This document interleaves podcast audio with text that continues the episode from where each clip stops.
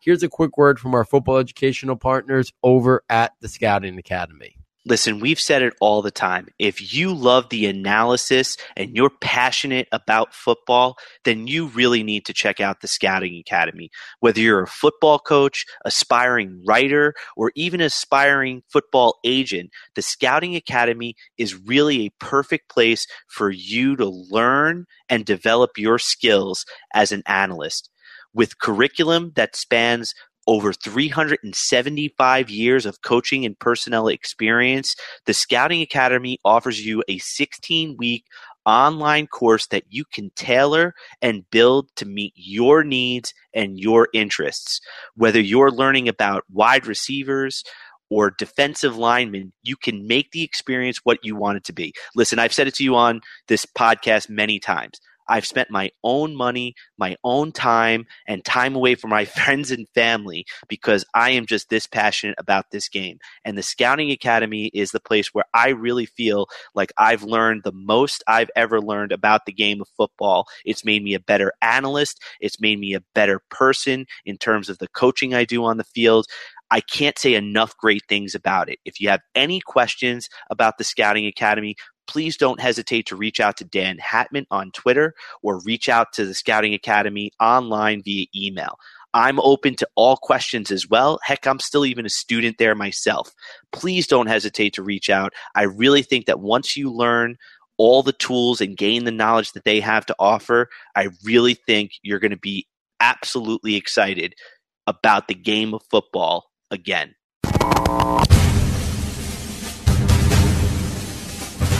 This is the Saturday to Sunday Football Podcast. This is where it all counts. This is why we're here. This is why each one of us are here. And now, here's your host. Welcome back to another edition of the Saturday to Sunday Football Podcast. I am Paul Perticchese, and I am extremely excited to be joined by special guest this evening, Mike Tagliere of Fantasy Pros. Mike, thank you for joining the Saturday to Sunday Football Podcast. No, thanks for having me on, Paul. I, I know when we had you on our podcast, it was a lot of fun. So I look forward to talking some football with you. Absolutely. So the NFL draft now, it's been a couple weeks in the rearview mirror, but still so much to digest. I know here at Saturday, Sunday, we've been putting out lots of podcasts, talking rankings, talking landing spots. So I figured it'd be a great opportunity to get some other experts in the industry on to kind of pick their brain just to kind of see what they're thinking. So let's get right into it and just, we'll start right at the quarterback position. Not a lot to discuss there what do you make of? Do you see any of these guys besides Kyler Murray potentially having a fantasy impact in year one? And even Kyler Murray, what kind of impact do you think that could be for, for Kyler Murray year one? Or do you think all of these quarterbacks, it's more long term dynasty value going forward? No, I actually think Kyler Murray, the value you're going to the value you're going to get out of Kyler Murray is right away. I, I, think that's going to happen in Cliff Kingsbury's offense. Not a lot of people, not, not a lot of teams know what to expect out of it, but we do know it's going to be a bit fast paced. We knew we we know they added some wide receivers, but they still have a shoddy offensive line. So it's not like David Johnson's going to run for you know 1500 yards behind that offensive line. That's not going to happen. Uh, and they're going to run a lot of plays. We know it's a fast paced offense, so we're looking for Kyler Murray basically to just get volume that year one. I have my concerns about Kyler Murray as a player. I don't think that he's someone that was deserving of the number one overall pick. I understand why teams do this, uh, but I don't think he was deserving. I think that there's a he's more of a see it then throw it uh, type of quarterback, not an anticipate. He doesn't have much anticipation uh, when he throws the ball, and that's always concerning. Uh, but in regards to his fantasy appeal, I, I, think it's like a Lamar Jackson situation where it's like I think you're going to get a little less rushing out of him, but you'll, you'll get a little more passing. But I'm expecting similar numbers to what Lamar Jackson did towards the end of 2018. Uh, so kind of like that borderline QB one. I think I did my initial rankings and have him as QB 15. I could see the case to be made for him as a as a QB 12, right around that range. So, but he's someone that I think that will eventually I don't want to say he's going to fizzle out of the league because you're the number one overall pick. You're going to get every opportunity to succeed. But I think this is when you're going to get I, I think he's going to walk into the production you're going to get out of him almost immediately. Whereas everybody else, it's like Dwayne Haskins. I like him long term as a quarterback, but he's really not going to be sexy as a fantasy option because he offers absolutely nothing uh, on the ground, despite what Stephen A. Smith would say.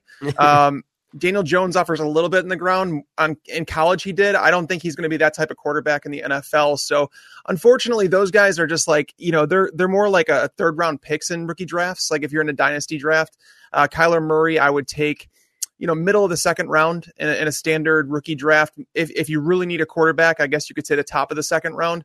But I'm not too too excited about any of these guys. But yeah, um, in year one, Kyler Murray should have some appeal in redraft leagues. Yeah, I think I'm right there with you. I do think Kyler Murray, you know, he's got that cheat code. We've seen we've seen Tim Tebow put up QB one stats. We've seen Lamar Jackson. So right there, the running component I think is the big factor, and he's a better passer at least than those two guys we're talking about. So I do think you're right. He has that immediate, you know, potential quarterback one value uh, in terms of being a top twelve guy. And the other guys, you're right. I think we're we're they're all long term projections. I mean, Dwayne Haskins is not really surrounded by a very good team in Washington right now like like you mentioned, he doesn't have that running component, so he's the guy who's gonna have to win from the pocket, and that you know it needs a lot of volume at times, you know, and, and efficiency and production to be fantasy viable. Daniel Jones, while he has some of that, you know, running capabilities, again, Giants, you know, are, are gonna build their offense probably around Saquon Barkley. It sure seems like so. You know, is he viable down the line? So there's really not a lot to, I think, get excited about in terms of the quarterback so we won't spend too much more time there. Is there any other quarterback that you would say in a deep dynasty league or maybe, you know, that you would say, you know what? If I have a deep roster, if I have a spot on the taxi squad, mm-hmm. this guy intrigues me, whether it's Jarrett Stidham in New England or Will Grier in Carolina, Ryan Finley in Cincinnati, anybody else lingering out there from this draft class at the quarterback position that piques your interest a little? Yeah, Stidham would have been the guy. Uh, you mentioned him, and like you know, Tom Brady's eventually going to retire. I, I, know we want to believe that he's Superman and he's never going to retire, but it's going to happen. He's going to decline at some point. Losing Gronkowski doesn't help. Uh, but going to play for Bill Belichick, you know, if Belichick doesn't retire when Brady does, or if he doesn't go elsewhere, whatever happens there, if Bill Belichick's there, it's going to remain a competent football team. And I think Jarrett Stidham would walk in and be somebody that you you would actually value in dynasty. And obviously, them drafting him last year, I don't think they're just going to throw away draft picks on on someone that they feel like offers nothing nothing as a potential backup to Tom Brady. So I like him. But the one thing I wanted to ask you about, Paul, is that I just pulled it up because I wanted to find out the exact number. Are you a little concerned about Kyler Murray's prop uh, for his rushing yards in the season? So when this, I heard someone say it, and I, I wanted to look for myself because I didn't believe it, but I just pulled it up. And his prop bet is 435. That's the over under for rushing yards for Kyler Murray, which that seems awfully low, doesn't it? Yeah, it really does seem awfully low. I mean, you're talking about, you know, if he just gets, you know, 30 yards a week, if he played the whole 16 games, you know, which is obviously injuries, you know, could, could stem into that. But you're talking about 30 yards a week is yeah. is you know is 480 yards rushing, and that seems really low. I mean, listen, I don't think he's going to run like Lamar Jackson, but what if he has one game where he rushes for 150 yep. or 160? That's not out of realm of possibility. He can he's got the capability to break a 60 yarder or a 70 yarder. That seems really low. I'm not someone who usually even follows you know some of those prop things, Same. but but but that seems that seems if that's all he's running, if Vegas thinks that's all he's running, that's definitely curtailing some fantasy value. Yeah, there's a licensed site. You know, I, am not trying to get free promotion or anything, but I'm just saying that, that, that bet's out there. If you want to make that bet, you can do it. Um, so it, it was just something interesting to me because I typically don't pay attention to props either. But uh, when I heard that, I was kind of like, is that real? Like, I didn't want to tell anybody until I looked it up, and I did. And that it seems is. like that seems like they might be either thinking that he's not going to start from day one, which I think he is, or they yeah. might be, you know, they might be building some injury risk in there. It seems like a really low number. And one guy I didn't, he didn't come up in the first discussion. Drew Lock, were, were you a fan pre-draft? Are, are you, do you like the Denver landing spot? Do you think he's going to get on the field by the end of this year, or is he going to have to wait a whole year behind Flacco? He's probably going to have to wait. I mean, Vic Fangio is not a young guy. He's not going to like jump to the younger quarterback. I think he's going to take his time. I think there's a reason they went uh, with with Flacco. I think that they felt like they're probably gonna they might address the quarterback position still next year. I think it's possible because they passed on Drew Lock quite a bit. You know, they traded back, and everybody's like, "Wow!" I mean, if Drew Lock falls to them back when they traded back with the Steelers at twenty, it's like, can they take him there? They passed on him again, and being they got him in the second round, it's it's relatively cheap, so you can carry a couple quarterbacks. Joe Flacco just said today that he's not mentoring uh, Drew Lock, and Lock to me was more of like a Cutler type prospect, where it was like, you know, do I think that there's potential there? Sure. He's got a strong arm, really, really strong arm, but he makes a lot of boneheaded decisions. Like, and he just, I just don't know if he has it upstairs. He did have four years starting in college, so it's not like maybe he's just lacking experience, you know, like someone like Kyler Murray, like a Mitch Trubisky, where those guys just need some more experience, but he's had experience. He's a four year starter. So to me, Lock is like, I don't think he landed in the ideal situation for him to succeed. Um, and I just feel like this is a team that's not fully committed to him. Uh, I think that they're they might try him towards the like if if for whatever reason they're out of the playoff race and they they might throw him in there the last couple games of the season, but I don't think he's going to offer anything fantasy wise. Yeah, I think your point there about them, I, I've mentioned it once or twice on my pods as well about them passing on him is really going unnoticed. Listen, we could have a whole 40 minute podcast on the Giants and Daniel Jones pick and we won't go there, but it, you know, and I don't agree with the Daniel Jones pick as a as a fan of the Giants, but at least we can say they had conviction that they didn't even want to risk him being there at 17 with the Correct. strong likelihood he was going to be there. Denver not only traded down from 10 to 20 and didn't take him, they just let him sit out there. They didn't even trade back up in the second round to like aggressively be like, I know they had those back to back picks, but like they passed on multiple times. So they were totally okay with being like, yeah, if we get him, we get him. If we don't get him, you know, no big deal. So clearly that doesn't send a strong message, like you were saying, that they're all in, that they think this guy's their franchise. Because if you do that, you take him at 10. If yep. you, and if not, you definitely take him at 20 if you yep. just couldn't pass up the value. So really interesting to follow that closely. And, and I kind of agree with you. He's probably going to sit behind Flacco most of this year. So let's transition this to the running backs and, and let's just, there's obviously groups here and tiers. It's a, to me in the, in the fantasy world, it's the clear top three running rookie running backs. And then I think there's a little bit of a cliff dive before we even start bringing up a whole bunch of other potential names. So Josh Jacobs, Oakland, Miles Sanders, Philadelphia, David Montgomery, Chicago, how are you kind of making sense of those three rookies in terms of maybe immediate production versus long term dynasty value? Do you have a, a clear preference between those trio? Yeah, it depends on what you're looking for, right? Like I think Jacobs and Montgomery are the clear one and two for me, and it really depends on what you want. I think Montgomery is the safest pick. I, I, think that he's the one that if you're like looking for production, you're like, I just want a running back that's going to last a long time, and I, I just know he's going to have a job. I think Montgomery's the guy. Uh, he he landed in a high scoring offense. Matt Nagy's not going anywhere. That Bears offense, they're young, they're getting, they're going to get better, but you don't get the upside with Montgomery that you would with someone like Jacobs because Montgomery he can catch passes out of the backfield, but that's not his forte. He's he's a grinder. He's he's going to break tackles. He's going to be handed. He's going to be doing first and second down work mixed in on passing downs because the Bears didn't want to be predictable with Jordan Howard. Tarik Cohen is still going to be involved. So for them to draft like a three down back, somebody that you, like a Saquon Barkley that you don't want to take off the field, wouldn't have made too much sense because essentially you're going to eliminate Tarik Cohen from the offense, and you don't want to do that. So David Montgomery, you know, think about Jordan Howard last year. He was disappointing, but he finished as the number 20 running back in PPR formats in the first year under Matt Nagy, not catching many passes because it's it is a higher scoring offense. And if Trubisky continues to evolve with the offense, you know, in year two, people forget about the Bears offense and the fact that everyone was brand new last year for Trubisky. Eh, you know, like Allen Robinson came there from the Jags. You had Trey Burton coming in from Philly. You had Taylor Gabriel coming from Atlanta. Anthony Miller was drafted. Everyone there was new. They had a new piece, James Daniels, on the offensive line. So the continuity in learning a new offense is hard enough as it is, let alone learning the speed of all the players that you're working with. So I think the Bears offense can take a step forward this year. And I think David Montgomery is a much better running back than Jordan Howard is. Uh, so I think he's safe. Now, if you're looking for the upside play, you're looking for someone that could potentially be a top five fantasy running back. Josh Jacobs is the guy, but the issue is that he landed in Oakland.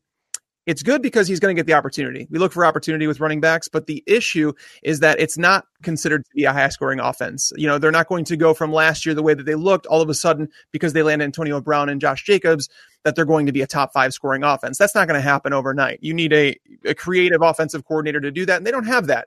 But Josh Jacobs, there's question marks with him. You know, he was in a three way timeshare at Alabama.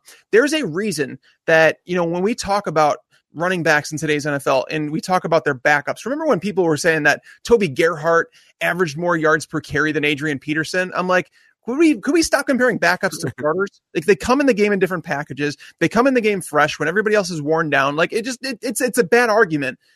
And yet people are ignoring this with Josh Jacobs. Like he actually did average less yards per carry than Damien Harris did at Alabama. He he never topped 100 touches in a year. Like I, I, I, there's there's serious concerns with Josh Jacobs because he was always fresh. He was part of a three way timeshare. It wasn't even two way. It was three way timeshare. And we don't know if he can handle, you know, 18 to 22 touches per game like some of these running backs can, like a David Montgomery. But there are flashes of elite stuff that he can do in the passing game too. He's a true three down back. And then you get down to Miles Sanders, and Sanders, I like him as a running back, and I was made to feel on our podcast it was weird, right? So when I so basically during the NFL season, I don't watch any college because I'm like, you know, I have a family that I have to actually, I have to at least spend an hour a night with my family. So I hang out with them at night. I do not watch college on Saturday because my wife would kill me. So what happens when the NFL ends? I, I sit down and I literally grind tape for the next few months. And I remember watching Miles Sanders and thinking to myself, I put him as my number three running back, and I liked him a lot. I actually had him higher than Josh Jacobs initially, and I ended up changing that. But I liked him a lot. And then we had someone on our podcast, I can't remember who it was, but I asked him about Miles Sanders. He goes, Well, he's, he's fine. You know, he might be drafted. And then the combine happened. But, but he made me feel like I was too high on Miles Sanders. I like Miles Sanders a lot. Like I think he's a three down back. He's got some fumbling issues, but landing in Philadelphia has me concerned. And it's not because it's a bad offense, it's a good offense. We know that Doug Pederson runs a, a tight ship, they're a good offense. But the problem is they traded for Jordan Howard. And granted, it was only a six round pick, but whatever. They still traded for a running back. Um, the only running back to ever play 40, more than 43 snaps for Doug Pederson is Darren Sproles.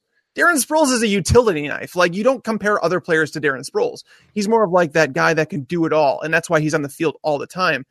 So, you know, they still have Josh Adams. They still have Wendell Smallwood, Corey Clement. These guys, they don't mean much to me, but the concern to me is that it's more of a timeshared backfield. And I think that Jordan Howard is going to get some of that first and second down work. He's probably going to get some goal line work because Jordan Howard is good in those situations. You know, he scored nine rushing touchdowns last year in an offense that he didn't really fit in. And it's still, it's the same offense, you know, essentially going from Nagy to Pederson. Uh, but Sanders, it's more of like, I'm worried about his upside there. I just don't think that the snaps are going to be there regularly. And when I say that 43 snap mark, the elite running backs in the NFL, like the guys that you you want on your fantasy teams as RB1 or potential RB1s, those guys are playing 50 to 60 snaps per game every single week. And to know that Miles Sanders might not even get there once, that's concerning. Yeah, I mean, I think you did a great job there, kind of laying out. I think I do agree with you. I think Montgomery's the safest, and I do like the fact that I always take note of when teams aggressively make a trade up and move up for running backs. And the Bears did that for Montgomery. They didn't have a lot of draft capital, you know, so I do think that says a lot about what their plans are for Montgomery.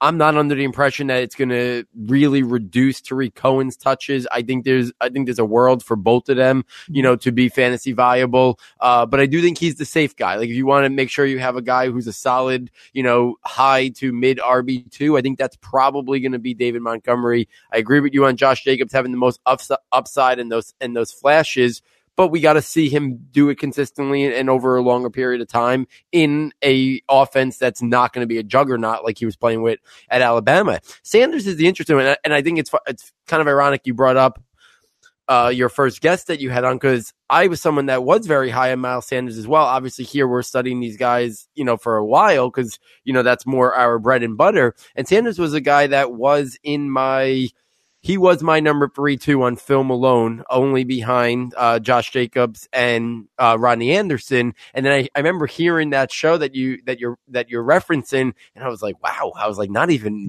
maybe drafted, and I was like, I was like, wow, I'm really off on this guy. I was like, if if it's if he's barely draftable, and then he went to the combine, and he kind of blew up, and it was more like, okay, this guy's a top hundred guy, which is what I kind of saw him at. Yeah. yeah, the whole Eagles thing is going to be fascinating because it's it's the question of have they been such a committee because that's what Doug Pederson is kind of thought he had to be, or right. is that what he wants to be? And I think that's we're going to find out a lot about his philosophy. I think is did he just not think the Corey Clements, the Jay Ajayi's, you know, pick anyone there? Did he not think any of them were capable of being, you know, bell cow guys?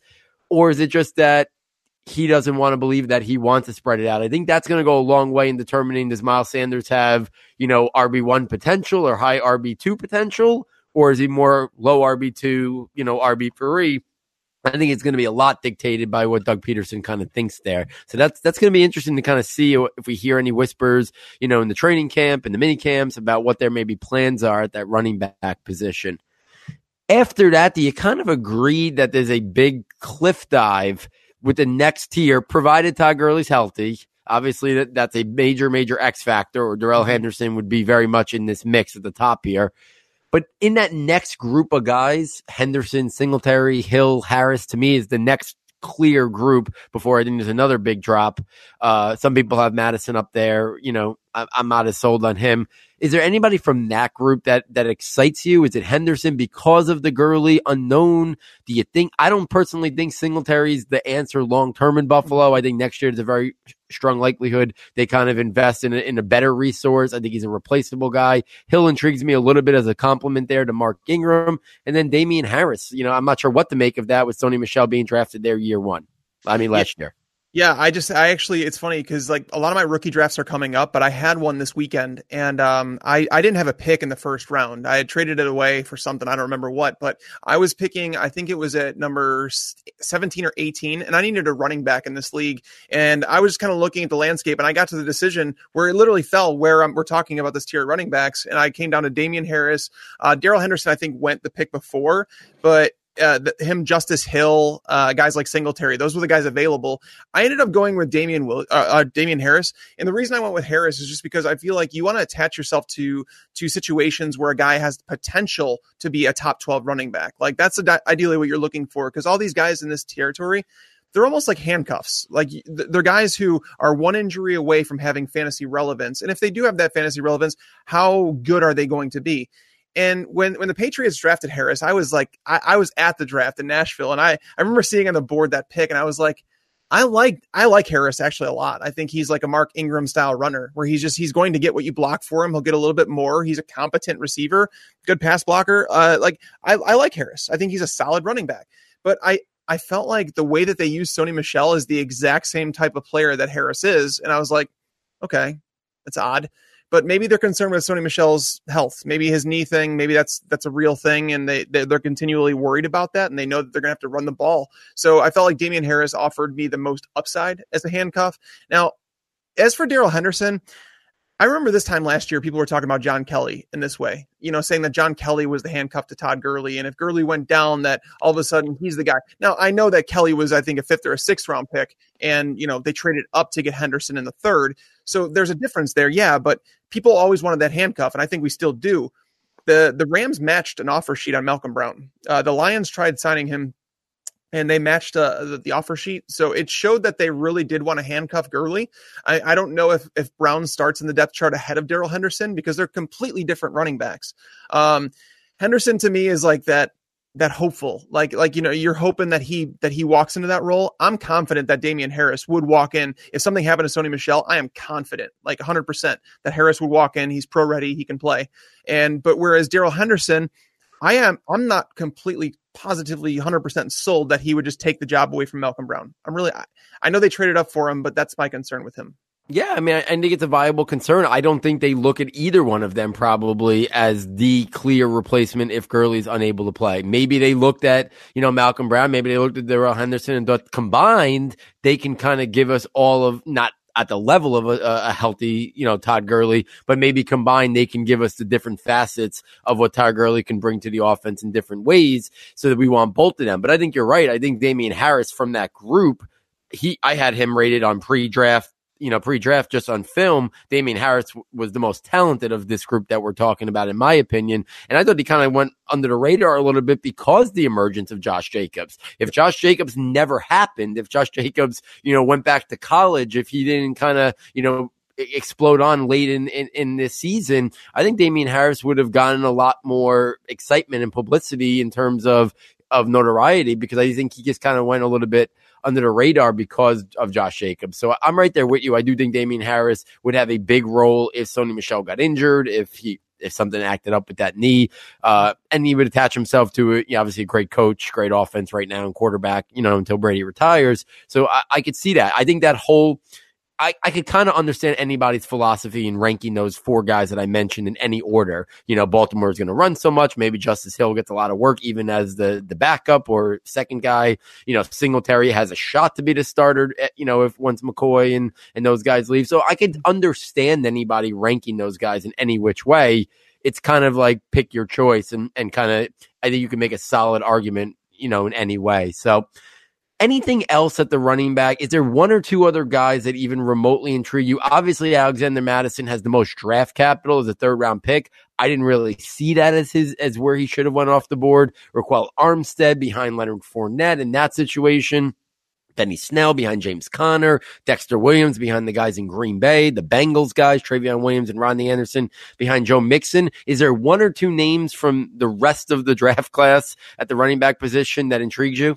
Yeah, it was like I was saying. Like you, you look at it, you, you say if someone, if the starter got injured, what what do these guys walk into? What's their talent level? Rodney Anderson's the guy. Um, you know, I know that they drafted um, Trayveon Williams in front of him, and it was odd. I, I, don't know why they drafted both running backs, but and then I started thinking about it. I'm like, okay, Joe Mixon's had a couple injury issues his first couple years. Maybe they're worried about that. It's kind of like a Patriot situation, you know. Under the new head coach there, we don't know if they're going to just they they want to they want to have their run game solidified. Giovani Bernard's going to be gone after this year, so Trayveon Williams could potentially be the Giovani Bernard replacement, and then you have Rodney Anderson kind of backing up Joe Mixon. So I think that Rodney Anderson is a guy that I compared his play style to that of Arian Foster. Uh, that's the type of player that I think he is, and it's funny because Foster was uh, a guy that dealt with injuries his entire career, and you know would have been considered one of the game's best had he stayed healthy for a longer time. He just struggled to do that. Anderson obviously dealing with injuries. If it wasn't for injuries, I think Rodney Anderson would have been a second, maybe third round pick. And, you know, we'd be talking about him in a different light. But it, you know, knowing a team took a chance on him in the sixth round, yes, he fell because of those injuries. And, you know, but he's a guy that it's like, you're taking very little risk to pick him in the sixth round and knowing the upside that you have. I would have preferred a team like the Chiefs take him because I, I just felt like if it doesn't work out, uh, you know, like mixing and matching the running backs that they're doing. Does Damien Williams hold up to a full workload? We don't know those questions. And I felt like Rodney Anderson could at least be a high upside player that they can get in the later rounds. unfortunately, he fell behind Joe Mixon, and Mixon's a very talented guy. Uh, so, but Rodney Anderson is the one with the most talent. Um, Armstead behind uh, Leonard Fournette. I think that was an interesting landing spot just because it's like that's a team that wants to run the ball.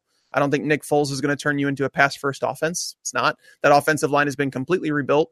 Uh, people talk about Fournette like he's bad or he's not.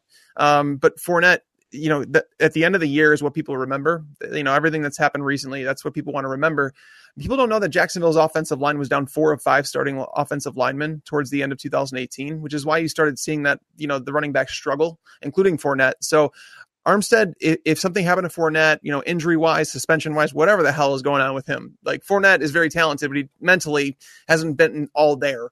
Um, but if he, if he comes off the field, I think Armstead immediately jumps over Alfred Blue, who's been just a mediocre player his entire career, and you know, behind one of the better offensive lines in football now, which is quite odd to say. Yeah, I mean, I'm I'm right there with you. Rodney Anderson was my number two back pre-draft on film. I think he definitely would have been a second round pick if you know he didn't have the litany of injuries that he's had in his past. Yeah. Let's go to tight end real quick with one or two quick questions, and then we'll round it out with wide receivers for tonight. A lot of discussion in the fantasy community in the dynasty setting between Hockenson and Fant. Where do you kind of fall on that? Is it one you think's more immediate production, but maybe the other one's more long term upside? Do you have a preference between the two right now? It's really tough. I mean, I was looking at like some impact rookies, like who would make an impact in year one. Like, you never want to rely on tight ends earlier in their career, but both these guys are walking into situations where they're going to have to be used immediately. Uh, you have Courtland Sutton as the number one receiver in Denver he's not a possession. He's not the guy that you're going to throw 140 targets to. So the tight end's going to get targets. And on top of that, Joe Flacco and the Ravens. So Flacco, if you follow his career, he has not targeted the tight end position fewer than 107 times since way back in like 2010. Uh, so he's always targeting tight ends. That's a very, and people think it's based on offense. Yes, that has something to do with it, but quarterbacks have tendencies, and Joe Flacco loves his tight ends. Uh, and he's not, and it's not like Joe Flacco has had the most talented tight ends over the course of his career either. So you can't even blame it on that. So I think Fant is walking into a situation where it's like he could play like a, he could play like a Travis Kelce type role. I don't think he's going to have that in his rookie season, but I, I think that he is he has a quarterback that's going to target his tight end a little bit more than maybe Hockenson. Hockenson is going to start from day one. I know they signed Jesse James and they're they're going to mix and match. They're going to play two tight end sets. Since Golden Tate left, that's going to clear some targets up over the middle of the field, uh, you know, for Hockenson. But when you get in the red zone, Kenny Golladay and Marvin Jones are two of the better players in that area of the field. So he's going to be competing with them, you know, for the touchdowns. So tight end is such a hit or miss position, and I really I can make the argument for Fant or Hockenson. Um, if, if forced to choose, I guess I go with Hockenson just because they they used a top ten pick on him. He's going to stay on the field because he can block pretty well. Um, but I think Fant. If someone told me they wanted to take Fant over him, I wouldn't sit there and argue with them.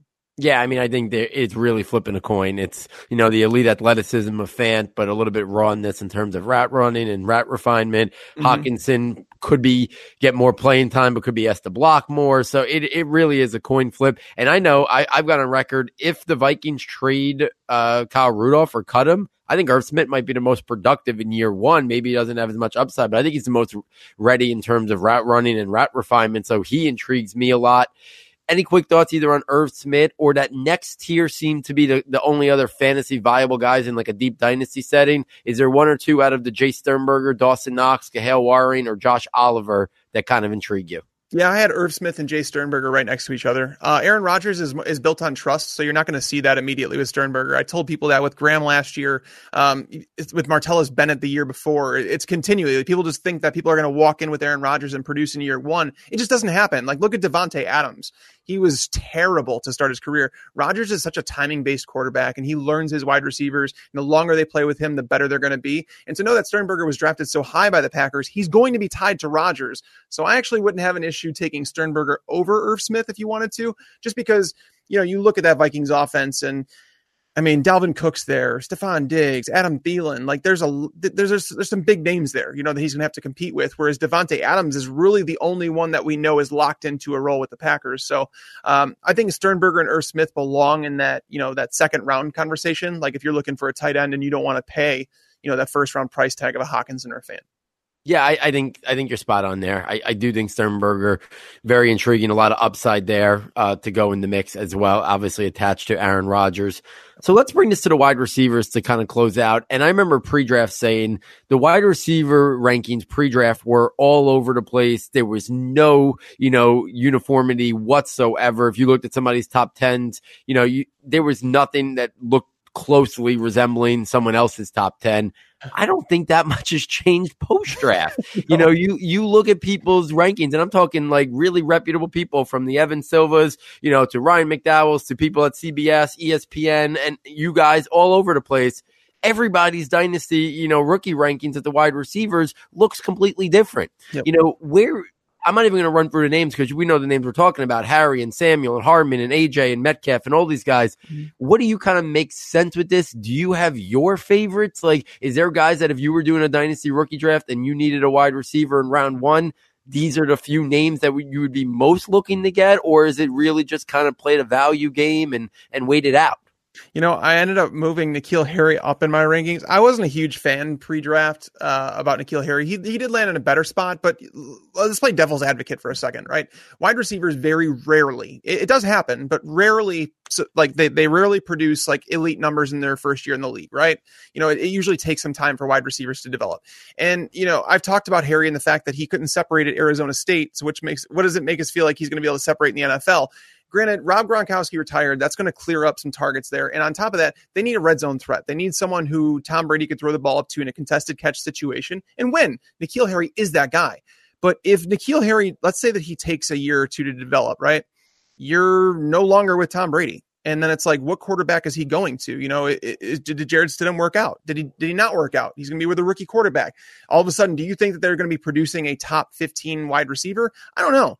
I think that there's some serious questions about N'Keal Harry, and this is why I would, if I have that, you know, number three pick, I'm because I'm gonna, the top two. I'm going to take running backs. The third pick is where I have Harry, but I'd prefer to trade back um, because I think that you can go back to guys like DK Metcalf. And, you know, as much as people want to dog on Metcalf, he's a different breed of receiver. And I think that he forces a team to to respect what he does. Like, think about it. Can you stop DK Metcalf one on one? Like it's really tough for you to do that as a DB because you know if you're pressing him, he has the strength and the speed to get over the top of you. I don't care who you are, he can beat you over the top. He has hands, you know, when on a, on a deep ball. He now plays with an elite quarterback in Russell Wilson. They just lost Doug Baldwin. You know, David Moore is not someone that you're really worried about. Tyler Lockett's a smaller guy. Again, he's another guy that's not going to be fit for 120 targets in an offense. That's not who Tyler Lockett is.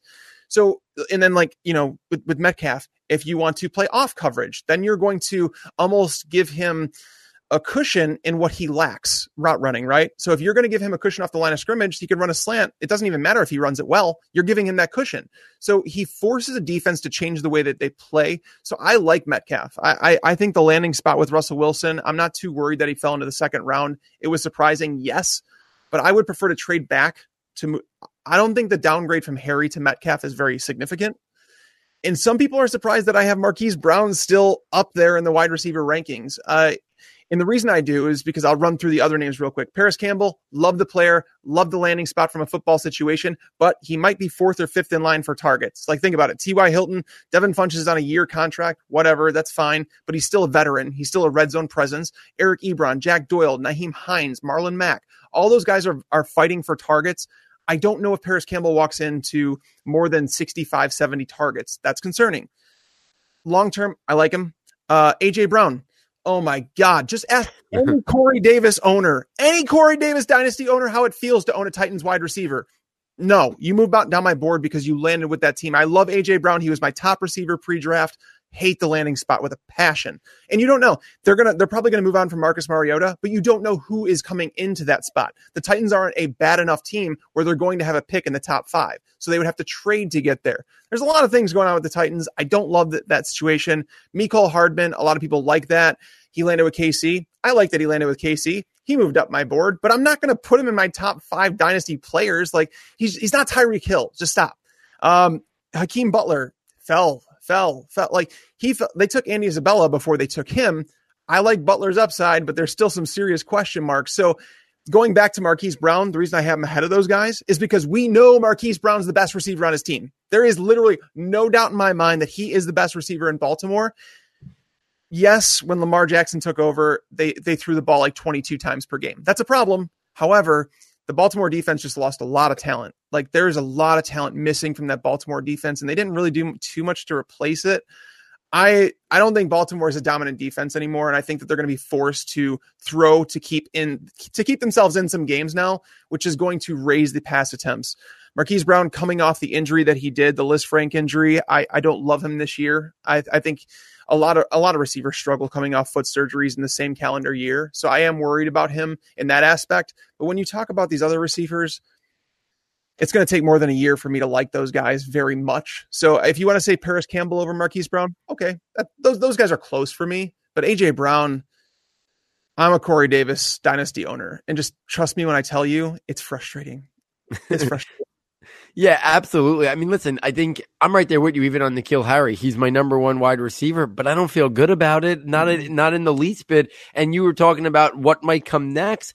I even think the case with I don't even know if his best production's going to come with Tom Brady because Brady's so much got to be in sync with his wide receivers. And it's all about he loves the Julian Edelman types and throwing to the running backs. And is he going to push the ball down the field and, and give N'Keal Harry those 50 50 balls that he won at times, you know, bully ball style at Arizona State? Probably not. That's not really Tom Brady's game anymore. So I, I have a lot of questions. And, you know, I think after N'Keal Harry, you can kind of mix it up in five, six, seven names. Could be somewhere between two and eight. You didn't even mention the guy I have at number two. I like Deebo Samuel, the player. He was number five pre-draft for me, and I love the landing spot. You know, him and, and Dante Pettis a little bit redundant, but I think, mm-hmm. you know, they're kind of inside outside guys. I, I, worry that they might draft a big outside X receiver next year to, or in free agency to dominate it. But I, I'm kind of betting on situation there a little bit, but I, I, there's a lot of question marks with that too. And some people have Deebo Samuel as an early second round dynasty rookie pick. There's so much uncertainty in the whole wide receiver situation, really hard to kind of peg it. So people are going to pick their favorites and go with it. So you have Marquise Brown. I'm I'm I'm not as high as you, but I'm not nearly as low as some people. He's at number five or six for me right now. So I, am still a fan of him and think he should go in in the in the part in round one. Other people don't. So mm-hmm. it, it's so fascinating this class. Is there anyone from the next tier that intrigues you between Arcega Whiteside, Diontae Johnson, Terry McLaurin, Miles Boykin, Andy Isabella. Is there one or two names from that group that that maybe pique your interest in late round two or mid round two? Yeah, I have I have Samuel right there, right after Butler. So it, he would have been the next one that I would have mentioned. And the thing is, Samuel, I just feel like the upside's limited. Like best case scenario, like do I think he's better than Dante Pettis? I don't know if I'd even save it. I don't know if I'd say that, but I felt like he was a Jarvis Landry type player, and I think that's the ceiling that you can aim for with Deebo Samuel. But I don't think he gets the targets that Jarvis Landry has gotten throughout his career. So I lowered him. Uh, he's more of a safe player where it's like Butler is more of like a, an upside play. Like if you're looking for someone that could potentially turn into a top 20 guy, Butler's there. But Arcega-Whiteside is very interesting. Um, I feel like they drafted Alshon Jeffery's replacement, but he's on the team for a few more years unless they cut him. I don't know if that's happening. I, I, I know that they needed some depth, but you don't really draft wide receiver depth as a guy that you never plan on playing, uh, you know, as high as they did with Whiteside, Arcega-Whiteside. So I like him. Um, he's a red zone monster. Jalen Hurd is like the sleeper for me. Um, he's the guy that I liked pre draft. I talked about him as like a potential sleeper that can go on day three. The 49ers felt like he was worth more than that. And my, my, my thing for him was that I felt like he could be Cordarrelle Patterson of 2019, where the NFL, when Cordarrelle Patterson came into the league, I don't think that they were ready for him. I don't think that they were ready for the type of the versatility that he offered on the football field. And I don't think that coordinators were as, you know, they, they didn't adapt as well as they do today, where it's like now you're you're seeing guys used all over the field. And I'm really hoping that Kyle Shanahan, I do believe that he can. He is one of those guys that will adapt and, and find a way to use someone like Jalen Hurd, who who was a dominant running back you know it's six foot five which is just crazy. Um, but you know somebody that that turned to wide receiver his senior year and almost put up a thousand yards it's like it's kind of crazy to, to to just know that the guy is uber talented. He's no sure thing. That's that you know not many guys in this draft class are, but if you're looking for upside, you know, late in the second round, early in the third round of your rookie drafts, that's where he's going to go for me. And I know some people won't take him until like the end of the third, but I'd be willing to take him at the end of the second if you're looking for an upside wide receiver over, like, I would take Jalen Hurd over someone like a Terry McLaurin or a Miles Boykin. Those guys don't interest me very much. So I would rather take someone like Jalen Hurd.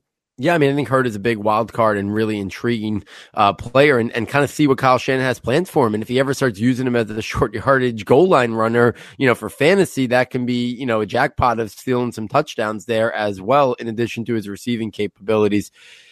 Mike, one last name because you're close there in Chicago.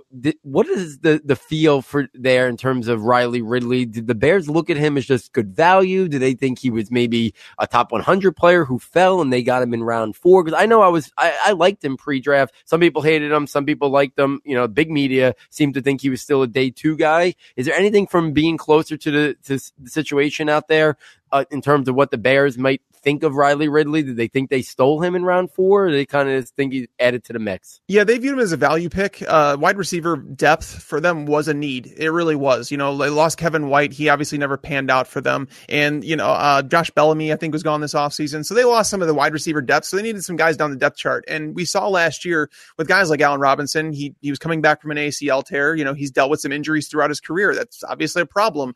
Um, you know, you have Anthony Miller, who was dealing with, he had a foot most people don't know that Anthony Miller had foot surgery uh, you know, before he was drafted. So that's why his rookie season, I didn't expect so much out of him, but I think he's an explosive player.